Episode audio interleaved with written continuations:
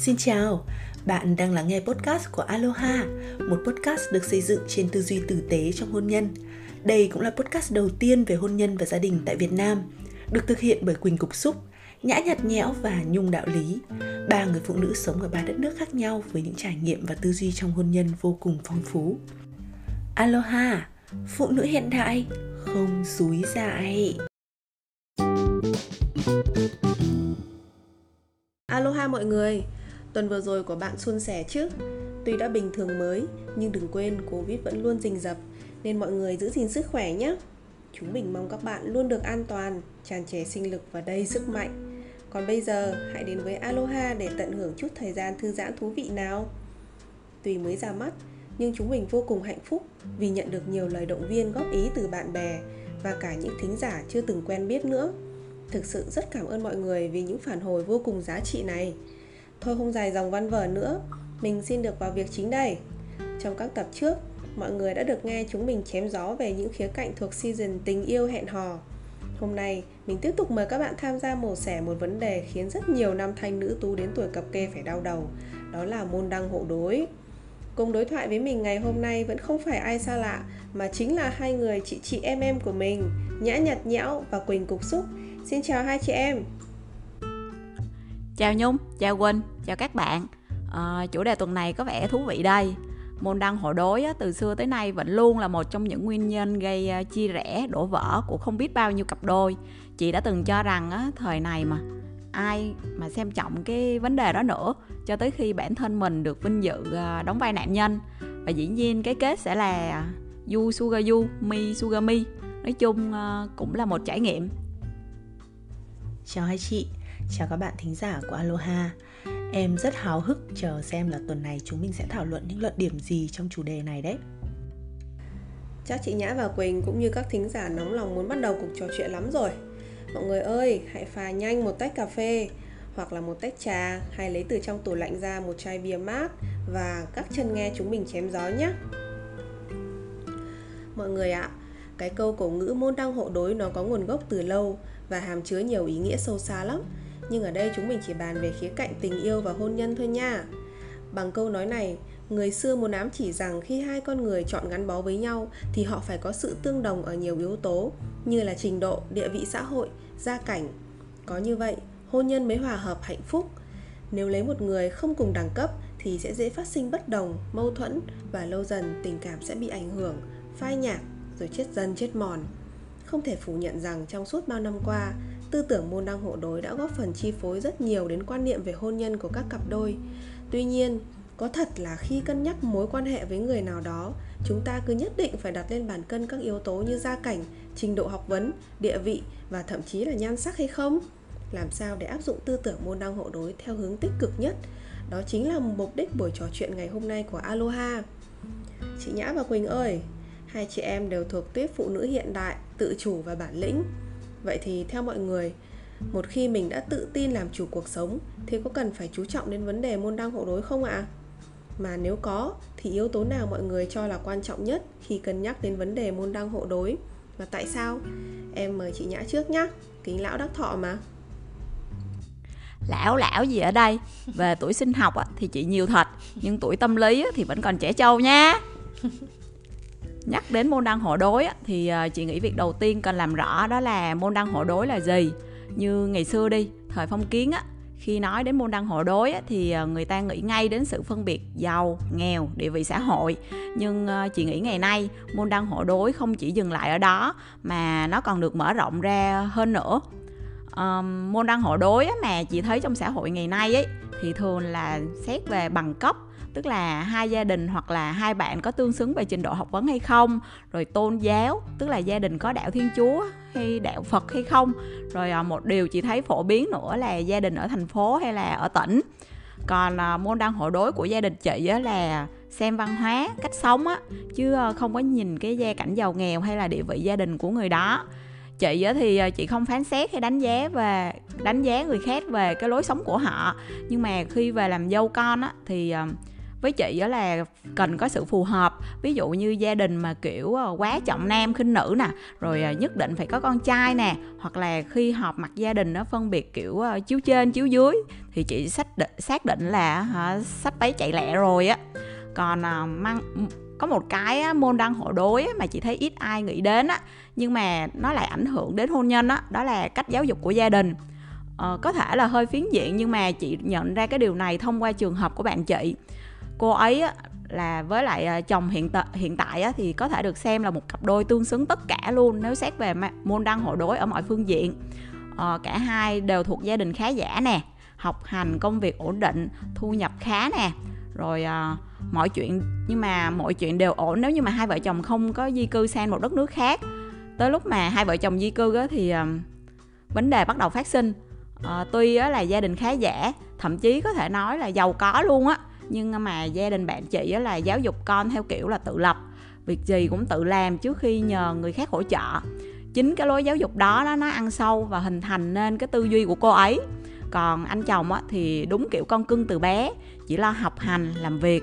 Lúc ở việt nam á, thì ờ, luôn có giúp việc cơm bưng nước rót sẵn sàng. Nhưng mà ra nước ngoài á, thì ờ, tụi em cũng biết rồi á chi phí cho những cái dịch vụ này á, là khá là cao so với thu nhập thế là bao nhiêu việc nhà gần như là đổ hết lên đầu cô ấy luôn. Dĩ nhiên á, thì chồng cô cũng giúp nhưng mà không có đáng kể. Kiểu như là hả cái vòi rỉ nước thì cũng cô ấy tìm cách sửa mà sửa không được rồi cũng phải tự tìm thợ. Rồi cống bị nghẹt á thì cũng cô ấy tìm cách thông. Bình thường á thì không sao nhưng mà có giai đoạn việc cơ quan nhiều á rồi lại thêm việc nhà. Cổ trời bị quá tải rồi bị stress luôn á. Bây giờ sau vài năm á thì ờ, cuộc sống xứ người đã ổn định rồi bạn chị á, muốn có con mà hả bạn đấy bảo là nghĩ tới cái cảnh là phải gồng gánh thêm á thì không biết là có chịu nổi không nữa. Tại vì chồng thì chủ yếu là cứ vẫn ỷ vào vợ ấy mà mỗi khi mà vợ góp ý á, thì lại thành cãi nhau. Xong cổ không biết làm sao luôn. Không lẽ quay về Việt Nam thì cũng không được. Nên là từ cái câu chuyện của cô của cô bạn chị á thì chị thấy rất là thấm thía là nên là thêm một cái góc nhìn khác về cái việc môn đăng hộ đối nữa vì vậy á, là đối với chị môn đơn hộ đối á, có cần chú trọng hay không á, thì phải xem nó được nhìn nhận ở góc độ nào nữa. Wow. Cảm ơn chia sẻ hết sức cụ thể của chị nhã câu chuyện của bạn chị thì đúng là cũng sẽ là một bài học mà em nghĩ là nhiều thính giả sẽ muốn ờ, nhớ cho mình đấy. Thì qua những gì mà chị vừa nói thì em uh, chốt lại ý của chị Nhã là môn đăng hộ đối vẫn nên là vấn đề được xem xét và là cái yếu tố mà cần cân nhắc. Um, nhất ở đây thì uh, là lối sống và văn hóa gia đình của đối phương có phải không ạ? Ừ, quan điểm của chị là vậy. À, vì với chị á, thì giàu nghèo hay là địa vị xã hội á, là do nỗ lực của chính bản thân chị với chồng chị chứ không phải là của bố mẹ hai bên. Ừ. thế còn quỳnh thì sao? Suy nghĩ của em về chuyện môn đăng hộ đối thì như thế nào em nghe câu chuyện chị nhã xong thực sự là em chóng cả mặt luôn đấy. Ờ, cái... chóng mặt vì chị nói nhiều quá hả? Chóng mặt là vì cái câu chuyện nó quá, quá sức là phức tạp. Quay lại với câu hỏi của chị nhung thì ở câu hỏi của chị có nhắc đến một cụm từ đó là làm chủ cuộc sống á. Theo em thì làm chủ ở đây có nghĩa là mình được làm chủ các lựa chọn của mình chứ không phải là mình sống hoàn toàn theo ý mình mà không bị ảnh hưởng bởi mọi người xung quanh bởi vì xã hội hay gia đình thì đều là quần thể. Có làm chủ đến đâu thì mình cũng vẫn là một phần của cái quần thể đó mà. Vì vậy thì em thấy môn đăng hộ đối, dù theo định nghĩa nào thì nó cũng đều quan trọng. Và khi nhắc đến môn đăng hộ đối thứ đầu tiên hiện ra trong đầu em là sự tương xứng về tư duy của hai người. Sau đó thì mới đến sự tương xứng về các giá trị cốt lõi của hai gia đình. Tạm thời thì ở đây mình sẽ chia ra làm hai vế của câu chuyện đi. Vế đầu tiên là sự tương xứng về tư duy giữa hai người và vế thứ hai là sự tương xứng về giá trị cốt lõi của hai gia đình.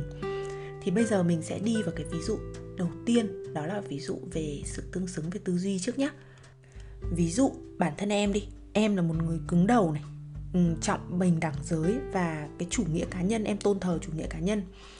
Thì chắc chắn là em không thể phù hợp với một người đàn ông mà họ gia trưởng họ yêu cầu người phụ nữ phải hy sinh, phải vì gia đình quá nhiều. Cho dù là ngay cả khi những cái giá trị khác như là học vấn, địa vị, thoạt nhìn thì có vẻ là tương xứng.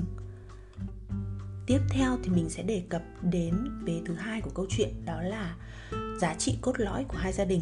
Thì khi nhắc đến giá trị cốt lõi của hai gia đình, em không muốn nhắc đến những cái thứ mà mình có thể dễ dàng nhìn thấy được. Ví dụ như là bằng cấp này, học vấn, địa vị hay là tài sản em muốn nói đến những giá trị mà mình không nhìn thấy được ngay lập tức. Và có thể là mình sẽ phải mất rất nhiều thời gian mình mới nhận ra. À, ví dụ như em là con nhà kinh doanh này chồng em thì là con nhà cán bộ. Thoạt nhìn hai gia đình không có sự liên quan nào cả. Thế nhưng qua một thời gian tiếp xúc đủ lâu thì nhận ra hai bên đều có chung các giá trị như là chăm lo chuyện học hành của con cái à, nuôi dạy con thành những người chính trực tự lập. Bố mẹ hai bên thì đều lương thiện thật thà à, không làm những điều gian dối mỗi người thì vẫn có những cái tính cách và sở thích rất khác nhau. Thế nhưng vì là cùng chung những giá trị cốt lõi như vậy, thế nên em cho rằng đấy vẫn là môn đăng hộ đối. Dù hoàn cảnh và lối sống của hai gia đình thì rất là khác biệt. Nói tóm lại thì tư duy và giá trị cốt lõi là hai thứ mà em thấy quan trọng nhất khi mình nhắc đến cái vấn đề môn đăng hộ đối đấy. Ừ. Qua chia sẻ của chị Nhã và Quỳnh thì Nhung thấy rằng hai người đều coi chuyện môn đăng hộ đối là điều đáng để cân nhắc và đề cao yếu tố giá trị về mặt tư tưởng như là tư duy, lối sống hay văn hóa gia đình ừ, hơn là các yếu tố thực dụng như là tài sản, địa vị, bằng cấp ạ. Nhắc đến thực dụng thì Nhung bỗng nhớ đến một câu chuyện như thế này. Đó là một người bạn của Nhung thì có yêu một anh hai người này đều có tính cách ôn hòa nói chung là một tình yêu rất là giản dị và yên bình đấy ừ, anh này thì nhân cách tốt chín chắn có nghị lực. Mà gia đình anh ấy thì lại sống ở nông thôn và nhà thì cũng không khá giả gì. Và bố mẹ thì lại có phần khắt khe cổ hủ nữa. Thế trong khi đó thì bạn nhung lại lớn lên trong sung túc đủ đầy. Ờ, bố mẹ thì phóng khoáng hiện đại. Nên là chắc là đến đây mọi người cũng nhìn ra vấn đề rồi. Vâng dù là tình cảm của họ rất tốt nhưng mà cô ấy vẫn không thể tránh khỏi việc phân vân trước quyết định là có nên tiến tới hôn nhân hay không thế thì cô cô ấy mới mang cái chuyện này tâm sự với lại bạn bè để xin ý kiến. Thì lại có người bảo rằng cô ấy là kẻ thực dụng và tính toán. Thế trong trường hợp này thì môn đăng hộ đối thực chất thì có phải là sự thực dụng và tính toán thiệt hơn không ạ? Mọi người nghĩ sao về vấn đề này ạ? Từ từ nhé từ từ cho em hỏi một tí cái chỗ này. Thực dụng và tính toán thì có cái gì không tốt ạ? À, hôn nhân là chuyện cả đời mà đúng không không biết tính toán và cho rằng hôn nhân là một canh bạc thì mới đáng sợ. Chứ biết tính toán thiệt hơn thì là quá tốt chứ sao lại lên án người ta? Mà mà cái người bạn của chị ấy, thì chị cũng chưa hề có quyết định là sẽ chia tay cái anh ấy mà đúng không? Mà chị ấy chỉ đang lấn cấn khi nhìn thấy cái khả năng là tương lai về làm dâu sẽ không được suôn sẻ. Và và điều đấy khiến cho chị có phần lo lắng.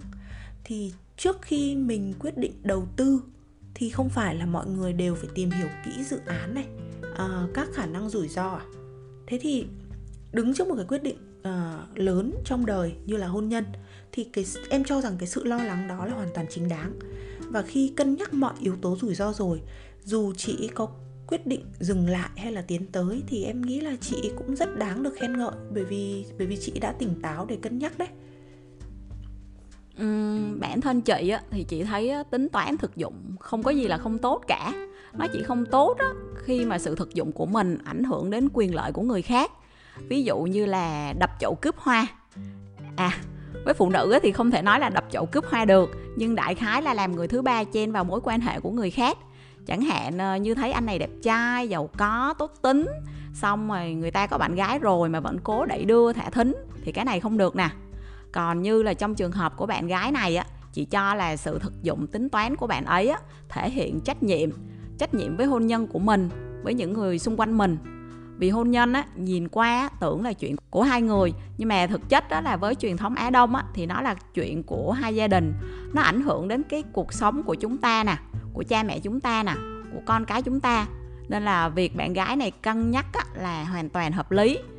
Uhm, vì à, nếu mà không suy nghĩ kỹ á, thì à, khả năng bất hạnh cho nhiều người khác có liên quan rất là lớn luôn vì vậy chị thấy tính toán ở đây là để tìm kiếm và đưa ra giải pháp thích hợp, ít tổn thương nhất cho tất cả, chứ không hẳn là sự tính toán này cho riêng bản thân mình.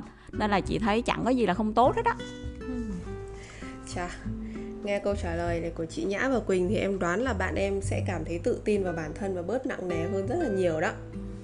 Sự thật là muốn làm chủ cuộc sống nói chung và làm chủ cuộc hôn nhân nói riêng ấy, thì chúng ta không thể không cân nhắc và tính toán được không ạ? à? Và em cũng hoàn toàn đồng tình với hai người rằng tính toán thực dụng trong trường hợp này không có gì là xấu cả. Thậm chí là như chị nhã nói, nó còn là trách nhiệm với bản thân và với mọi người xung quanh nữa. Sau đây thì nhung có một câu hỏi mới dành cho hai người này. Có một số người thì cho rằng là kết hôn thì cần cân nhắc đến chuyện môn đăng hộ đối. Còn lúc yêu thì không cần phải quá chú trọng đến sự tương đồng về trình độ, đẳng cấp hay vị thế gì gì cả. Thế chị nhã với quỳnh thì có đồng ý với quan điểm này không ạ? Và hai người nghĩ sao về vấn đề môn đăng hộ đối? Ngay từ lúc yêu.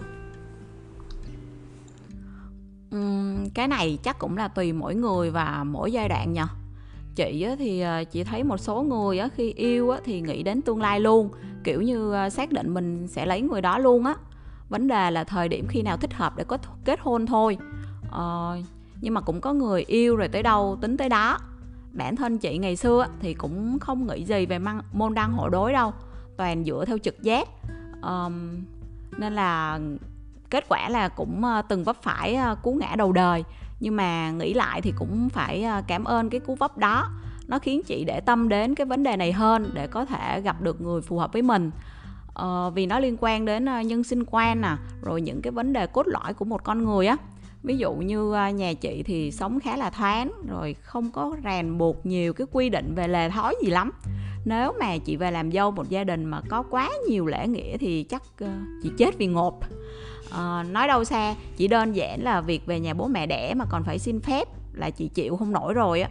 À, thông báo là cần thiết nhưng không phải là chờ cho phép mới được đi còn không là không được. Chính vì vậy á chị nghĩ à, nếu đã nghĩ đến việc sẽ gắn bó với người đó lâu dài á thì việc môn đăng hộ đối á cũng là cái vấn đề đáng suy nghĩ em xin hỏi chị nhã thêm một câu nữa nhé thế sau cú ngã đầu đời đó ấy, ừ. thì chị đã xác định tiêu chí môn đăng hộ đối rồi mới chủ động tìm người phù hợp hay là chị vẫn để cho vạn sự tùy duyên gặp gỡ rồi xem rồi lúc đấy mới xem xét xem là họ có phù hợp với mình hay không ạ à? à, trước hết á, thì vẫn là vạn sự tùy duyên thôi á kiểu như là quen biết tìm hiểu có tình cảm thấy người đó phù hợp thì mới chia sẻ sâu hơn về gia đình. À, kiểu như là chị hay nói là à nhà em thì hay như vậy như vậy nè ba mẹ anh có vậy không nhà anh có vậy không hay nhà anh như nào? Đấy thì thông qua những cái tình huống như vậy á, thì chị sẽ hiểu được chị và gia đình à, của người yêu chị á có môn đăng hộ đối với với nhau hay không à, ví dụ như hồi quen chồng chị á, thì chị nói nhà chị dễ lắm.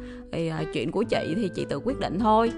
Rồi um, cơ bản là chị được tin tưởng ấy là nên là muốn làm gì làm miễn không phạm pháp vi phạm đạo đức là được. Còn lại là nhà chị không ai can thiệp vào bất kỳ cái quyết định nào của chị hết á.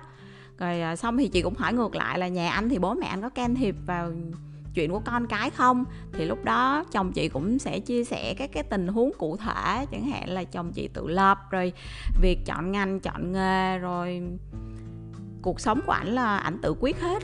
Bố mẹ là chỉ nghe rồi thôi thậm chí là cũng không, không góp ý luôn đấy vậy ấy à, thì à, đó là chồng chị với chị à, là tự quen nhau. Nhưng mà trước đó thì chị cũng ờ, được nhiều người mai mối. Mai mối thì thường là người giới thiệu họ người giới thiệu họ sẽ nhìn trước coi coi hai bên có môn đăng hộ đối hay không thì họ mới làm mai.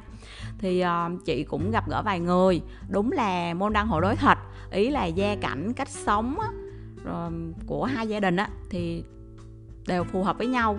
Cơ mà chị với người ta đều không có phát ra tia lửa nên thôi dừng lại.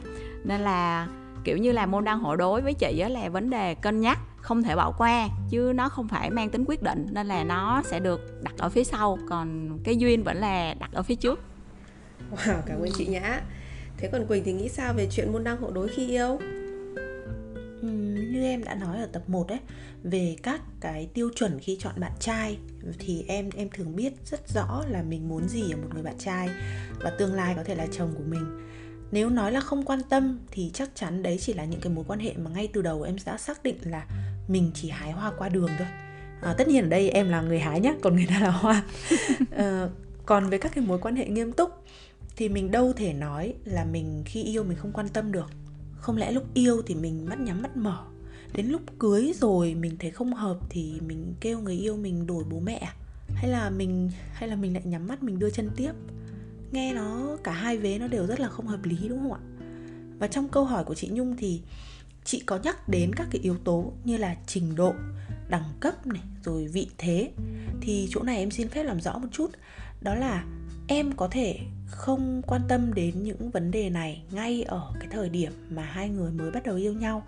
Cụ thể là em có thể không đòi hỏi người yêu mình phải có trình độ, có đẳng cấp, có vị thế nhất định ở cái thời điểm mới yêu.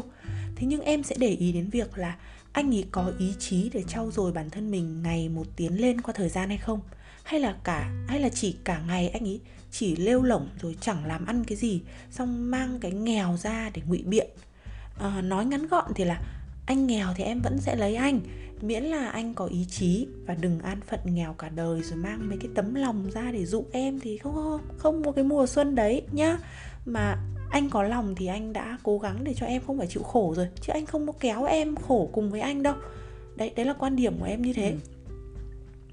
bởi vì là bản thân em cũng là một người mà không bao giờ ngừng học không bao giờ ngừng tiến lên thì chắc chắn là em không thể chịu nổi một người mà họ cứ họ cứ ì thì lì ra như vậy thì lý do lúc này mà em bỏ anh thì cũng không chắc chắn là không phải là anh nghèo đâu mà đấy là do chúng ta không hợp nhau ừ. rồi ừ thế thì chị cũng rất tò mò muốn hỏi quỳnh một câu đó là trong cái thời gian yêu ấy thì em đã mất bao lâu để nhận ra một người môn đăng hộ đối theo tiêu chuẩn của mình? Tức là về mặt tư duy như là em chia sẻ bên trên ấy.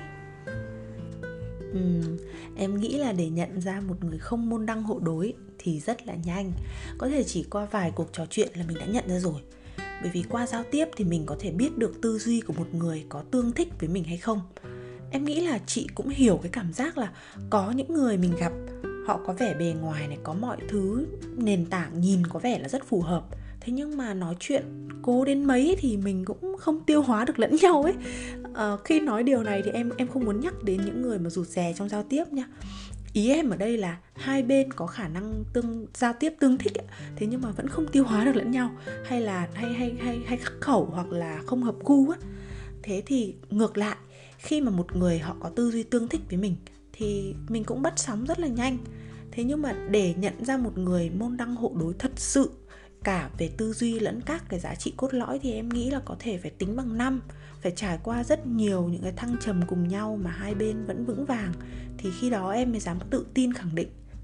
Như em đã nói đấy, thì mình không không bao giờ là dễ dàng để mình nhìn thấu hoàn toàn một con người cả thế nhưng mà vàng thật thì chắc chắn là sẽ không không ngại thử lửa. Em tin là như vậy.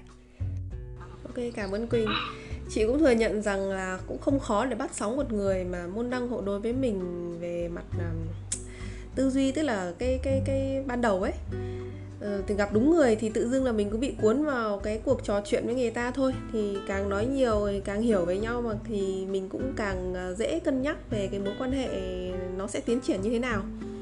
Thì um, qua những cái thông điệp mà chị Nhã và Quỳnh gửi đến thính giả thì um, nhung cảm thấy rằng đây là những cái um, kinh nghiệm và những cái uh, bài học vô cùng hữu ích đối với các chàng trai và cô gái đang ngấp nghé tính chuyện trăm năm.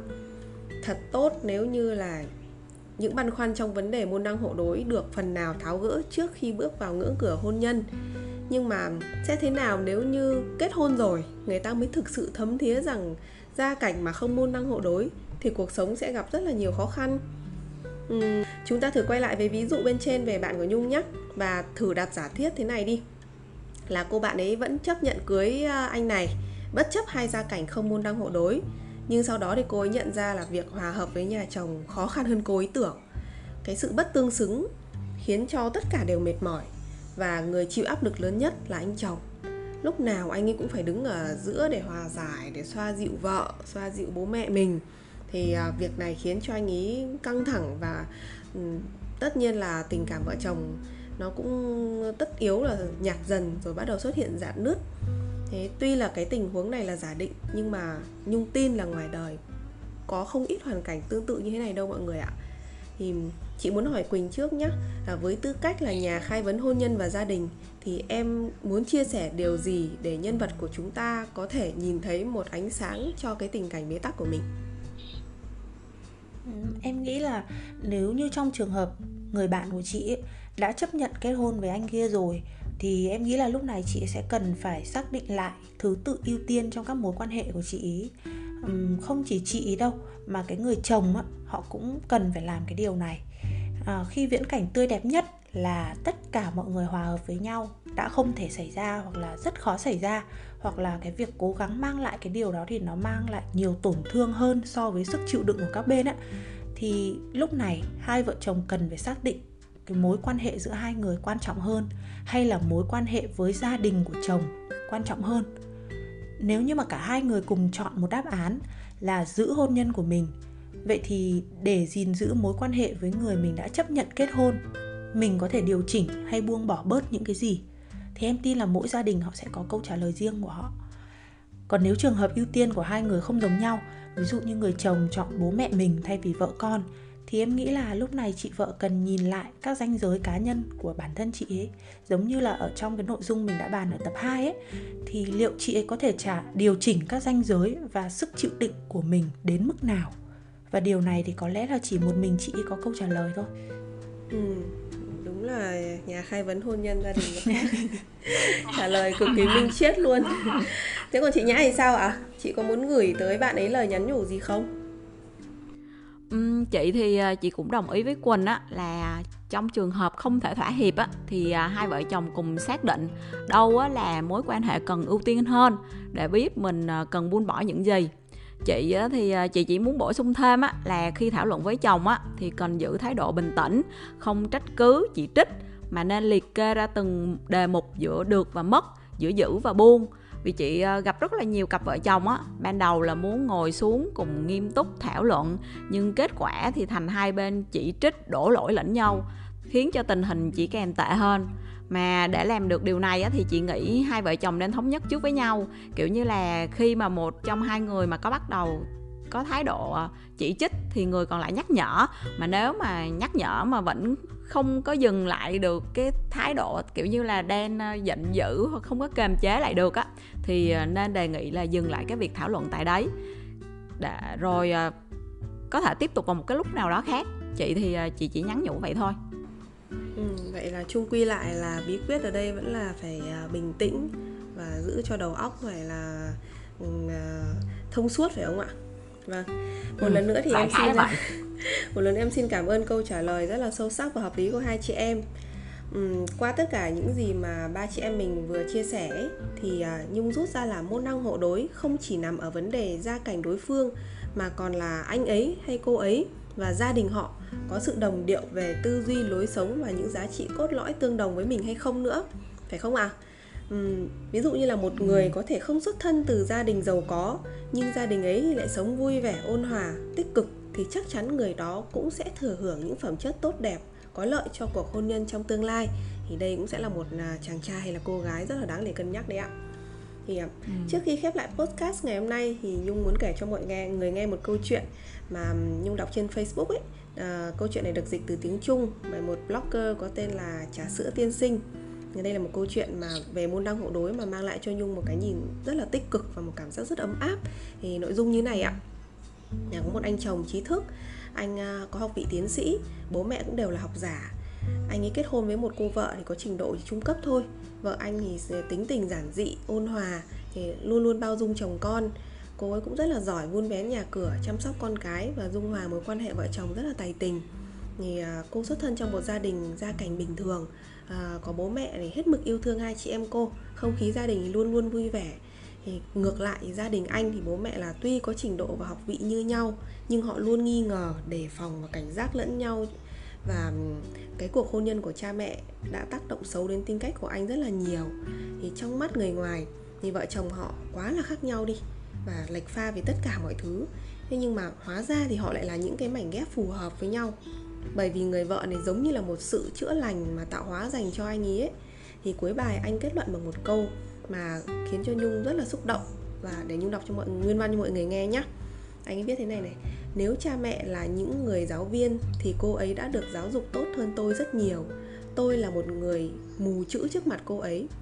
Tôi cảm thấy bất kể là kết hôn với ai thì cô ấy chắc chắn đều trải qua một sẽ để trải qua một cuộc sống hôn nhân rất là hạnh phúc nhưng nếu tôi kết hôn với người khác thì chắc là đã sớm ly hôn rồi Đấy, qua câu chuyện này thì một lần nữa chúng ta có thể thấy rằng nhận thức về môn đăng hộ đối thời nay, thời hiện đại đã thực tế và nhân văn hơn thời ông bà ta rất nhiều rồi. Thì Nhung cho rằng đây là nền tảng quan trọng cho một cuộc sống lứa đôi hạnh phúc về sau này ấy. Ừ. Vậy là chúng ta đã trò chuyện được 30 phút rồi đấy hai chị em ạ. Thì qua những chia sẻ của chị Nhã và Quỳnh, em nhận ra rằng câu chuyện môn đăng hộ đối có lẽ sẽ mãi mãi là điều mà bất cứ người trưởng thành nào cũng phải đối diện khi họ quyết định kết hôn hoặc thậm chí là ngay từ lúc họ bước chân vào một mối quan hệ yêu đương. Không có một tiêu chí chung nào cho việc lựa chọn cả.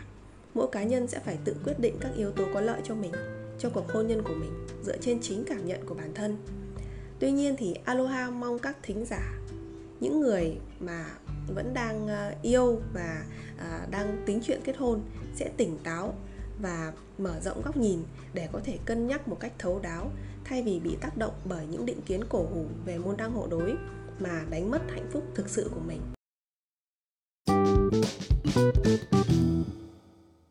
Cảm ơn các bạn đã lắng nghe và chia sẻ những giây phút thư giãn quý giá với Aloha nhé. Đừng quên nhấn nút theo dõi và đón xem những cuộc trò chuyện của Nhã Nhạt Nhẽo, Nhung Đạo Lý và Quỳnh Cục Xúc. Và các bạn ơi, chúng ta đã kết thúc season 1 với chủ đề tình yêu, hẹn hò để bước sang season 2 với các nội dung cực hot. Xin được bật mí chủ đề tập tiếp theo để các chị em chấm hóng nè Đó là có nên sống thử Nghe đã đã thấy hot rồi phải không ạ? Và từ season 2 thì Aloha sẽ chuyển sang phát sóng 2 tuần một tập để đảm bảo nội dung chất lượng nhất tới các thính giả. Đừng quên đón nghe nhé. Hẹn gặp lại. Bye bye. Bye bye.